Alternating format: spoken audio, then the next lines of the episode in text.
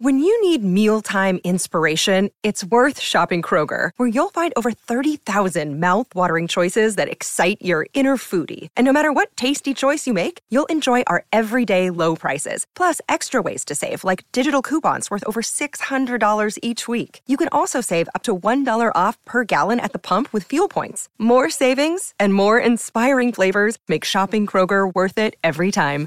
Kroger, fresh for everyone. Fuel restrictions apply.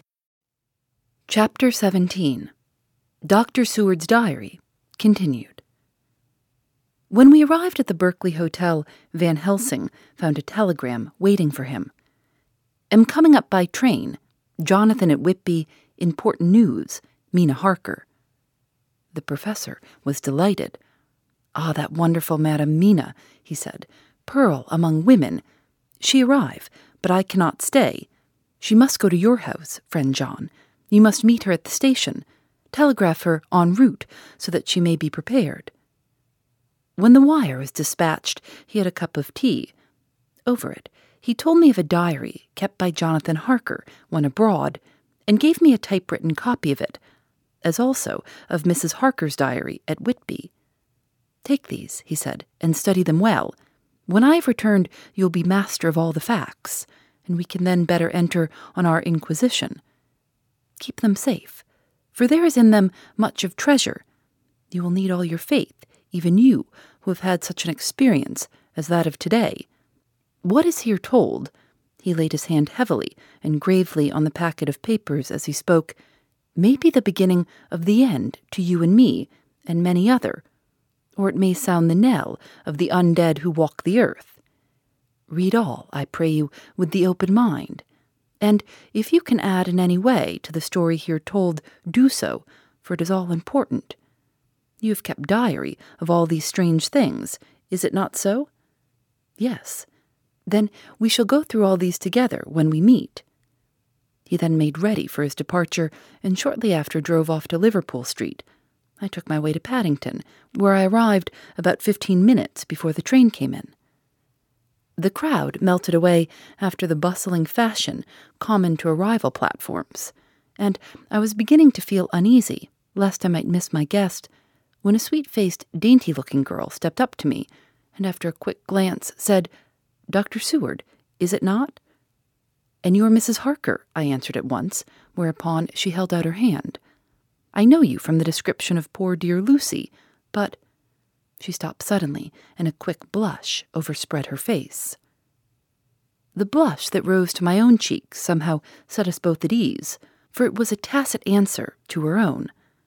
I got her luggage, which included a typewriter, and we took the underground to Fenchurch Street, after I had sent a wire to my housekeeper to have a sitting room and bedroom prepared at once for Mrs. Harker.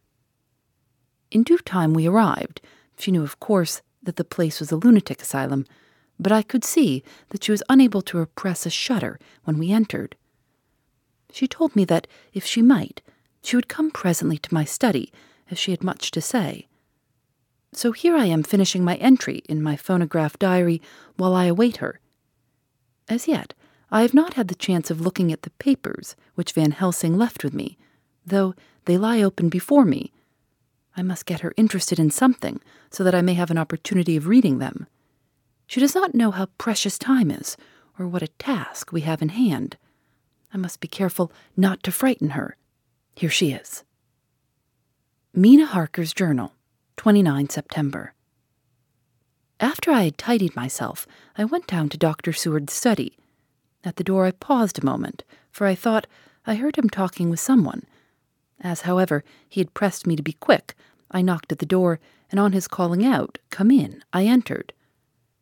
To my intense surprise, there was no one with him. He was quite alone, and on the table opposite him was what I knew at once from the description to be a phonograph. I had never seen one, and was much interested. I hope I did not keep you waiting, I said, but I sit at the door as I heard you talking, and thought there was someone with you. Oh, he replied with a smile. I was only entering my diary. Your diary? I asked him in surprise. Yes, he answered. I keep it in this. As he spoke, he laid his hand on the phonograph. I felt quite excited over it, and blurted out, Why, this beats even shorthand. May I hear it? Say something. Certainly, he replied with alacrity, and stood up to put it in train for speaking. Then he paused, and a troubled look overspread his face. The fact is, he began awkwardly, I only keep my diary in it, and as it is entirely, almost entirely, about my cases, it may be awkward. That is, I mean. He stopped, and I tried to help him out of his embarrassment. You helped to attend dear Lucy at the end. Let me hear how she died. For all that I know of her, I shall be very grateful. She was very, very dear to me. To my surprise, he answered with a horror struck look in his face. Tell you of her death? Not for the wide world. Why not? I asked, for some grave, terrible feeling was coming over me.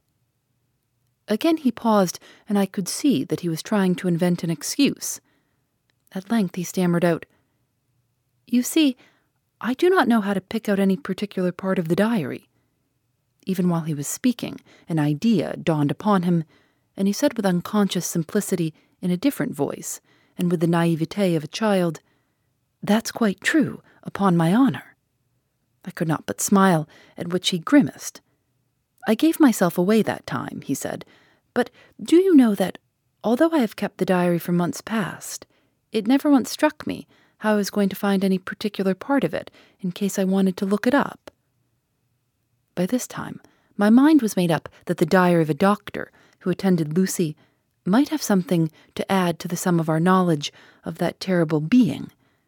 And I said boldly, Then, Dr. Seward, you had better let me copy it out for you on my typewriter. He grew to a positively deathly pallor as he said, No, no, no.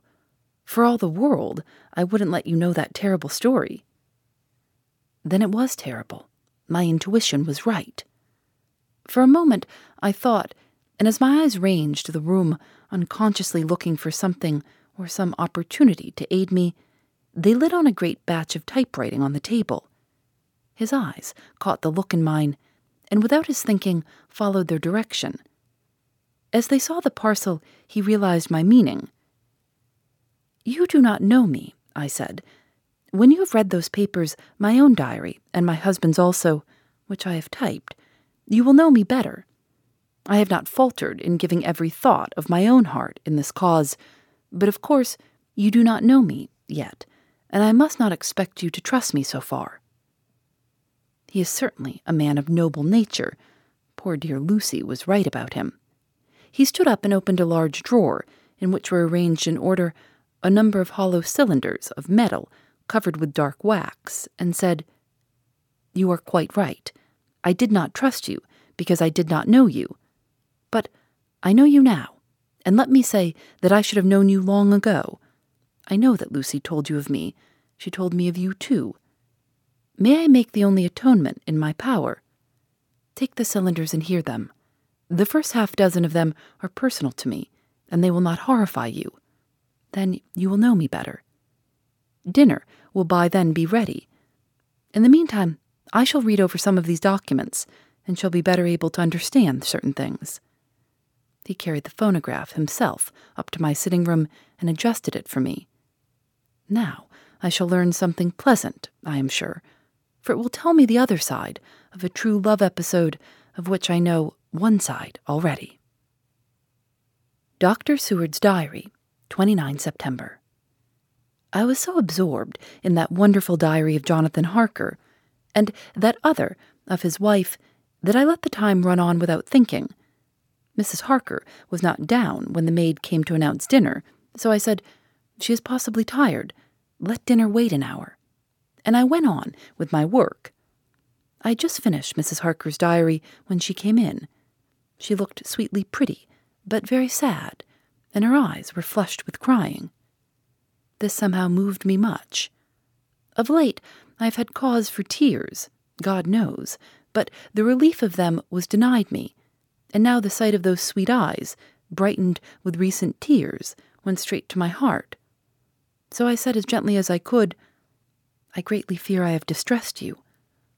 Oh, no, not distressed me, she replied, but I have been more touched than I can say by your grief. That is a wonderful machine, but it is cruelly true. It told me, in its very tones, the anguish of your heart. It was like a soul crying out to Almighty God. No one must hear them spoken ever again. See, I've tried to be useful.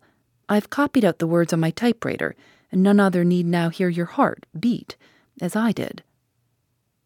No one need ever know, shall ever know, I said in a low voice. She laid her hand on mine and said very gravely, Ah, but they must. Must? But why? I asked. Because it is a part of the terrible story, a part of poor dear Lucy's death and all that led to it.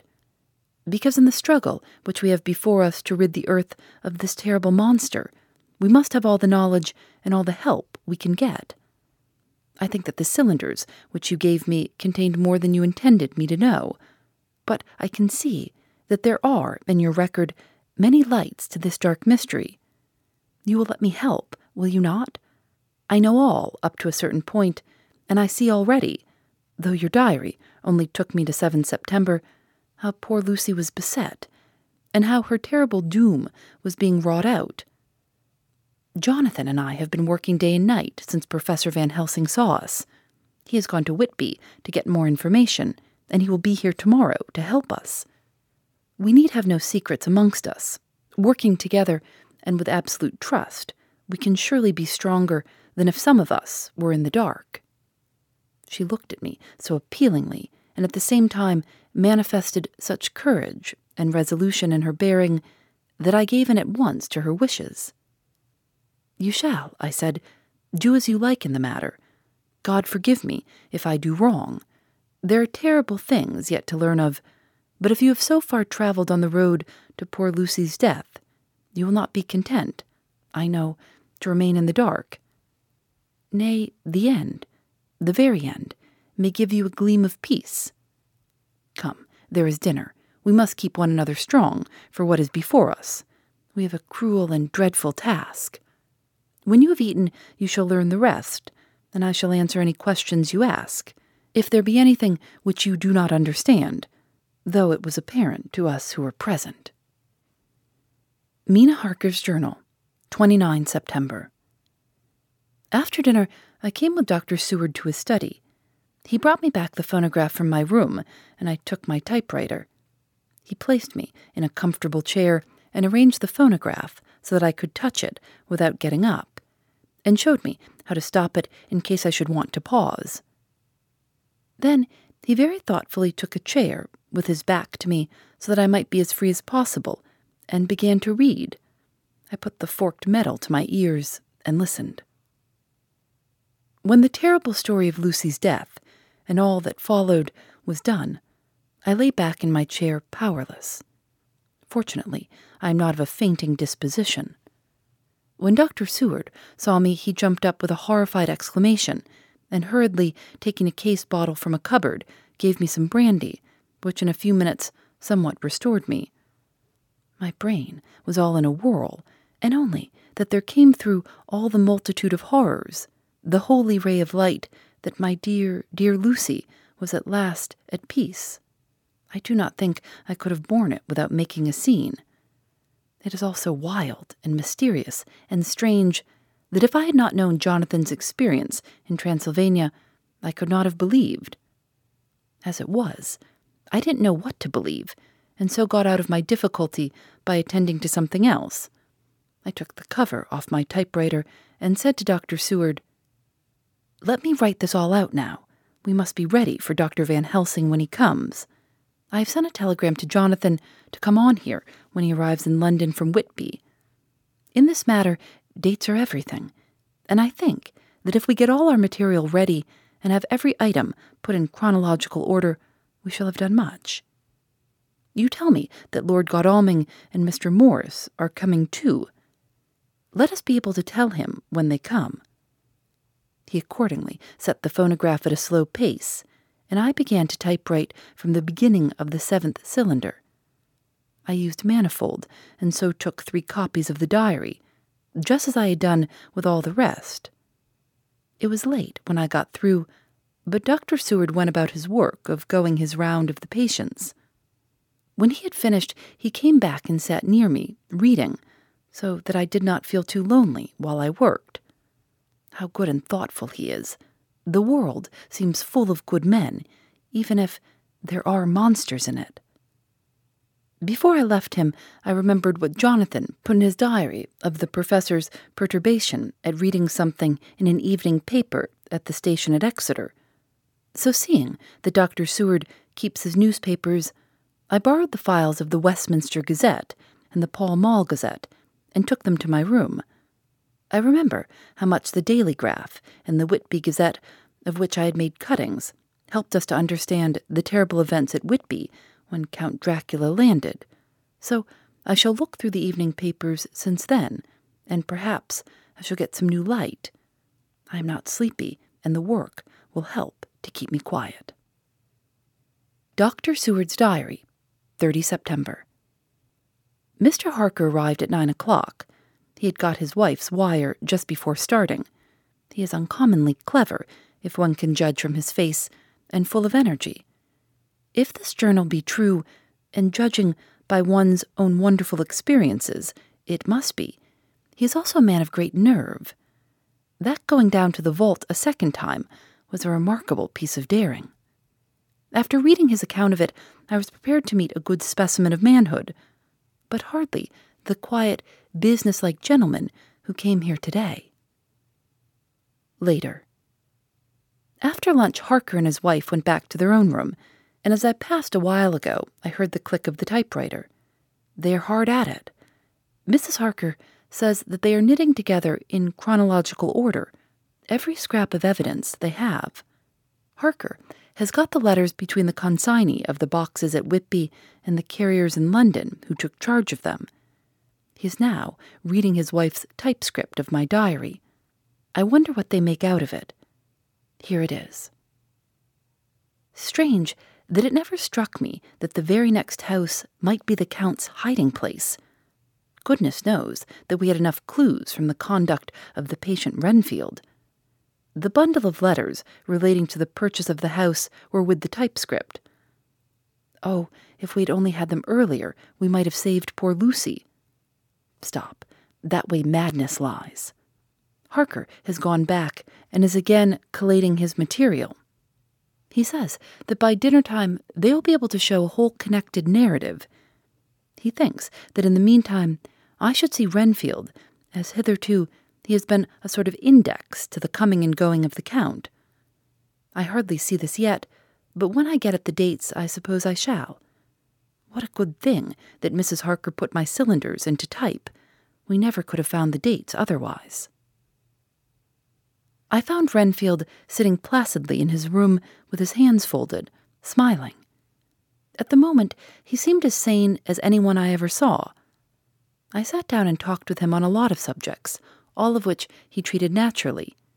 He then, of his own accord, spoke of going home, a subject he has never mentioned, to my knowledge, during his sojourn here. In fact, he spoke quite confidently of getting his discharge at once. I believe that, had I not had the chat with Harker and read the letters and the dates of his outbursts, I should have been prepared to sign for him after a brief time of observation. As it is, I am darkly suspicious. All those outbreaks were in some way linked with the proximity of the Count. What, then, does this absolute content mean? Can it be that his instinct is satisfied as to the vampire's ultimate triumph? Stay. And in his wild ravings outside the chapel door of the deserted house, he always spoke of Master. This all seems confirmation of our idea. However, after a while I came away. My friend is just a little too sane at present to make it safe to probe him too deep with questions. He might begin to think, and then. So I came away. I mistrust these quiet moods of his, so I have given the attendant a hint to look closely after him and to have a straight waistcoat ready in case of need. Jonathan Harker's Journal, 29 September, in train to London. When I received Mr. Billington's courteous message that he would give me any information in his power, I thought it best to go down to Whitby and make, on the spot, such inquiries as I wanted. It was now my object to trace that horrid cargo of the Count's to its place in London. Later, we may be able to deal with it. Billington Jr., a nice lad, met me at the station and brought me to his father's house, where they had decided that I must stay the night. They are hospitable, with true Yorkshire hospitality, give a guest everything, and leave him free to do as he likes. They all knew that I was busy and that my stay was short, and Mr. Billington had ready in his office all the papers concerning the consignment of boxes. It gave me almost a turn to see again one of the letters which I had seen on the Count's table before I knew of his diabolical plans. Everything had been carefully thought out and done systematically and with precision.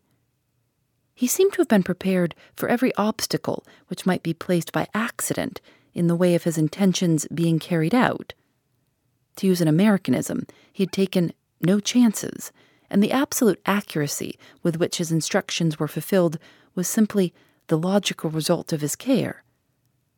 I saw the invoice and took note of it. Fifty cases of common earth to be used for experimental purposes. Also, the copy of letter to Carter Paterson and their reply. Of both of these, I got copies. This was all the information Mr. Billington could give me, so I went down to the port and saw the coast guards, the custom officers, and the harbor master. They had all something to say of the strange entry of the ship, which is already taking its place in local tradition. But no one could add to the simple description fifty cases of common earth. I then saw the station master, who kindly put me in communication with the men who had actually received the boxes. Their tally was exact with the list, and they had nothing to add except that the boxes were main and mortal heavy, and that shifting them was dry work. One of them added that it was hard lines, that there wasn't any gentleman such like as yourself, squire, to show some sort of appreciation of their efforts in a liquid form. Another put in a rider that the thirst then generated was such that even the time which had elapsed had not completely allayed it. Needless to add, I took care before leaving to lift, forever and adequately, this source of reproach.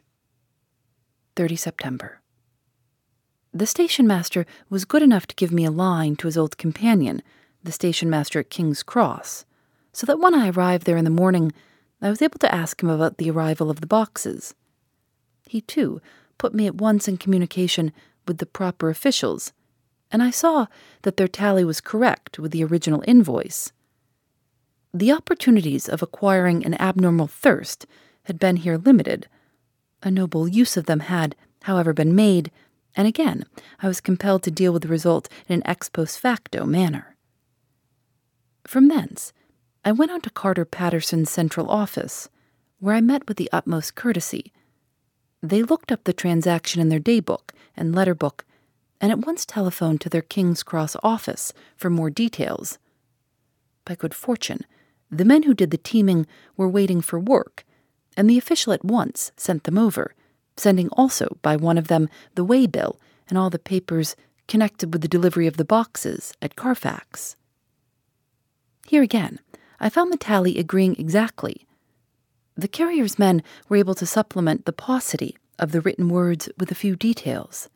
These were, I shortly found, connected almost solely with the dusty nature of the job and of the consequent thirst engendered in the operators. On my affording an opportunity, through the medium of the currency of the realm, of the allaying, at a later period, this beneficial evil, one of the men remarked, That there house, governor, is the rummiest I ever was in, but it ain't been touched since a hundred years. There is dust that thick in the place that you might have slept on it without hurting your bones, and the place was that neglected that you might have smelled old Jerusalem in it. But the old chapel, that took the cake, that did. Me and my mate, we thought we would never get out quick enough. Lord, I wouldn't take less not a quid a moment to stay there after dark. Having been in the house, I could well believe him. But if he knew what I know, he would, I think, have raised his terms. Of one thing I am now satisfied that all the boxes which arrived at Whitby from Varna in the Demeter were safely deposited in the old chapel at Carfax. There should be fifty of them there, unless any have since been removed, as from Dr. Seward's diary, I fear. I shall try to see the carter who took away the boxes from Carfax when Renfield attacked them. By following up this clue, we may learn a good deal. Later. Mina and I have worked all day, and we have put all the papers into order. Mina Harker's Journal, 30 September. I am so glad that I hardly know how to contain myself. It is, I suppose, the reaction from the haunting fear which I have had that this terrible affair and the reopening of his old wound might act detrimentally on Jonathan. I saw him leave for Whitby with as brave a face as I could, but I was sick with apprehension. The effort has, however, done him good. He was never so resolute, never so strong, never so full of volcanic energy as at present. It is just as that dear, good Professor Van Helsing said. He has true grit, and he improves under strain that he would kill a weaker nature. He came back full of life and hope and determination. We've got everything in order for tonight. I feel myself quite wild with excitement. I suppose one ought to pity anything so hunted as is the Count. That is just it. This thing is not human, not even beast. To read Dr. Seward's account of poor Lucy's death and what followed is enough to dry up the springs of pity in one's heart. Later. Lord Godalming and Mr. Morris arrived earlier than we expected. Dr. Seward was out on business and had taken Jonathan with him, so I had to see them. It was to me a painful meeting, for it brought back all poor dear Lucy's hopes of only a few months ago. Of course, they had heard Lucy speak of me, and it seemed that Dr. Van Helsing, too, has been quite blowing my trumpet, as Mr. Morris expressed it. Poor fellows. Neither of them is aware that I know all about the proposals they made to Lucy. They did not quite know what to say or do, as they were ignorant of the amount of my knowledge, so they had to keep on neutral subjects. However, I thought the matter over and came to the conclusion that the best thing I could do would be to post them in affairs right up to date. I knew from Dr. Seward's diary that they had been at Lucy's death, her real death, and that I need not fear to betray any secret before the time. So I told them, as well I could, that I had read all the papers and diaries, and that my husband and I, having typewritten them, had just finished putting them in order. I gave them each a copy to read in the library. When Lord Godalming got his and turned it over, it does make a pretty good pile. He said, Did you write all this, Mrs. Harker? I nodded, and he went on, I don't quite see the drift of it, but you people are all so good and kind and have been working so earnestly and so energetically that all I can do is to accept your ideas blindfold and try to help you. I've had one lesson already in accepting facts that should make a man humble to the last hour of his life. Besides, I know you love my poor Lucy. Here. He turned away and covered his face with his hands. I could hear the tears in his voice. Mr. Morris, with instinctive delicacy, just laid a hand for a moment on his shoulder and then walked quietly out of the room. I suppose there is something in women's nature that makes a man free to break down before her and express his feelings on the tender or emotional side without feeling it derogatory to his manhood. For when Lord Godalming found himself alone with me, he sat down on the sofa and gave way utterly and openly. I sat down beside him and took his hand. I hope he didn't think it forward of me, and that if he ever thinks of it afterwards, he never will have such a thought. There I wrong him. I know he never will. He is too true a gentleman. I said to him, for I could see that his heart was breaking, I love dear Lucy, and I know what she was to you and what you were to her. She and I were like sisters, and now she is gone. Will you not let me be like a sister to you in your trouble? I know what sorrows you have had, though I cannot measure the depth of them. If sympathy and pity can help in your affliction, won't you let me be of some little service, for Lucy's sake? In an instant, the poor dear fellow was overwhelmed with grief. It seemed to me that all that he had of late been suffering in silence found a vent at once. He grew quite hysterical, and raising his open hands, beat his palms together in a perfect agony of grief. He stood up and then sat down again, and the tears rained down his cheeks. I felt an infinite pity for him and opened my arms unthinkingly. With a sob, he laid his hand on my shoulder and cried like a wearied child while he shook with emotion. We women have something of the mother in us that makes us rise above smaller matters when the mother spirit is invoked. I felt this big sorrowing man's head resting on me, as though it were that of the baby that some day may lie on my bosom, and I stroked his hair as though he were my own child. I never thought at the time how strange it all was. After a little bit, his sobs ceased, and he raised himself with an apology, though he made no disguise of his emotion. He told me that for days and nights past, weary days and sleepless nights, he had been unable to speak with anyone, as a man must speak in his time of sorrow.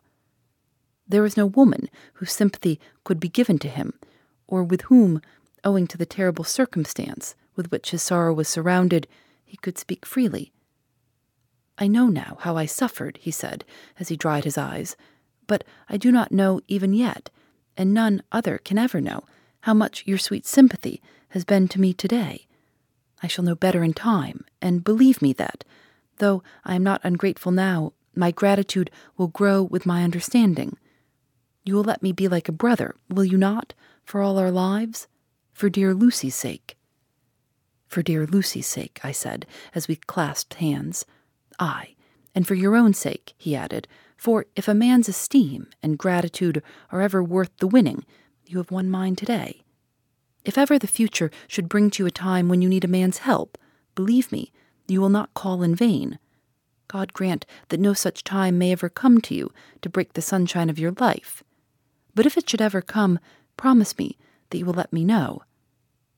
He was so earnest, and his sorrow was so fresh, that I felt it would comfort him so I said, I promise. As I came along the corridor, I saw Mr. Morris looking out of a window. He turned as he heard my footsteps. How is Art? he said. Then, noticing my red eyes, he went on, Ah, I see you have been comforting him. Poor old fellow, he needs it. No one but a woman can help a man when he is in trouble of the heart. And he had no one to comfort him. He bore his own trouble so bravely that my heart bled for him. I saw the manuscript in his hand, and I knew that, when he read it, he would realize how much I knew. So I said to him, I wish I could comfort all who suffer from the heart. Will you let me be your friend, and will you come to me for comfort if you need it? You will know later on why I speak. He saw that I was in earnest, and stooping, took my hand, and raising it to his lips, kissed it. It seemed but poor comfort to so brave and unselfish a soul, and impulsively I bent over and kissed him. The tears rose in his eyes, and there was a momentary choking in his throat. He said quite calmly, Little girl, you will never regret that true hearted kindness so long as you ever live. Then he went into the study to his friend. Little girl, the very words he had used to Lucy, and oh, but he proved himself a friend. Phoebe Reads a Mystery is recorded in the studios of North Carolina Public Radio, WUNC.